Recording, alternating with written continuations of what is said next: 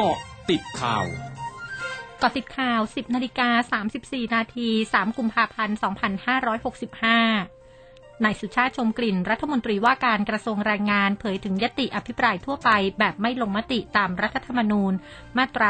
152 ของฝ่ายค้าน ระหว่างวันที่ 17 ถึง 18 กุมภาพันธ์นี้ว่า รัฐบาลพร้อมชี้แจงในทุกประเด็นที่ฝ่ายค้านอภิปราย มองเป็นเรื่องดีที่จะได้ชี้แจง โดยเฉพาะประเด็นที่ฝ่ายค้านมองว่า การฟื้นตลาดแรงงานซาอุดิอาระเบียนั้น สะท้อนวิกฤตสมองไหล นายวิโรจน์ ลักขณาอดิศรสสบัญชีรายชื่อพรรคก้าวไกลแถลงหลังยื่นหนังสือลาออกจากตำแหน่งสส เพื่อเตรียมลงสมัครรับเลือกตั้งผู้ว่าราชการกรุงเทพมหานคร ซึ่งมีไทม์ไลน์เลือกตั้งในเดือนพฤษภาคมนี้ว่า ถือเป็นความท้าทายใหม่ที่ต้องพิสูจน์บทบาทการบริหารงานกรุงเทพมหานคร ร่วมกับผู้สมัครรับเลือกตั้งสกของพรรคซึ่งกรุงเทพมหานครเปรียบเสมือนสำนักงานใหญ่ที่ต้องการคนเข้ามาจัดการดูแลผู้อยู่อาศัย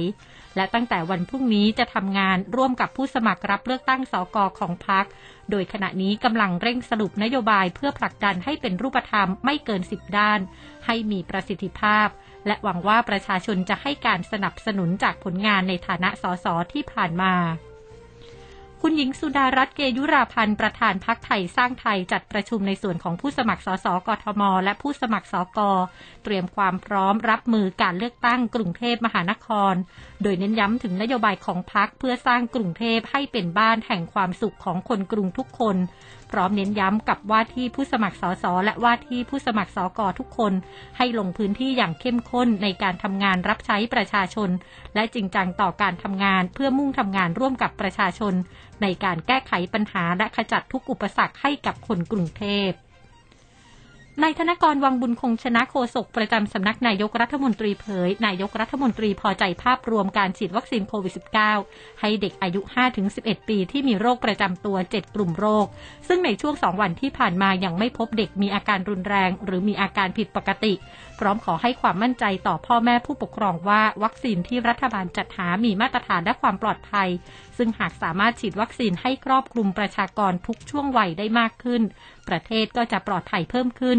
ทั้งนี้ยังขอให้ทุกคนปรับตัวสร้างความเข้าใจยึดหลักสุขภาพกายและสุขภาพใจ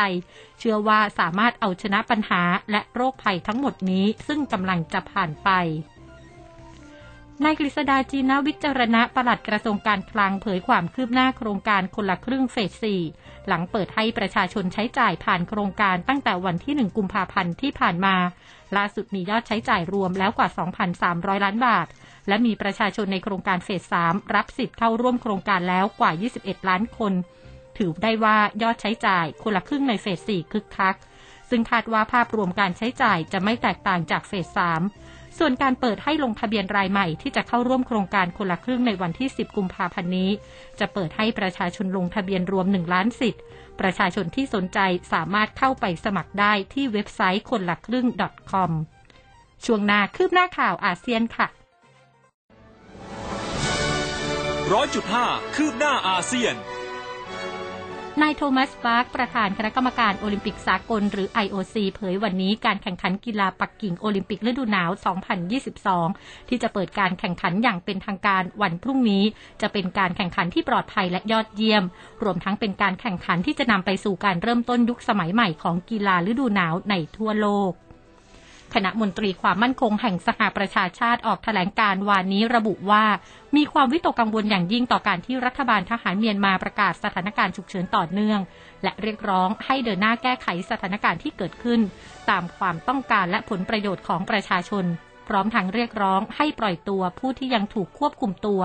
ซึ่งรวมถึงนางองซานซูจี และนายวินมินสองอดีตผู้นำเมียนมา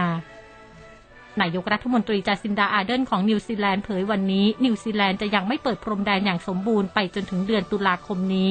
แต่ชาวนิวซีแลนด์ที่อยู่ในออสเตรเลียสามารถเดินทางกลับมาได้และกักตัวที่บ้าน เริ่มวันที่ 27 กุมภาพันธ์นี้ รวมทั้งยกเลิกข้อกำหนดเรื่องกักตัวที่โรงแรมสำหรับชาวนิวซีแลนด์ที่ติดค้างในต่างประเทศอันเนื่องมาจากโรคโควิด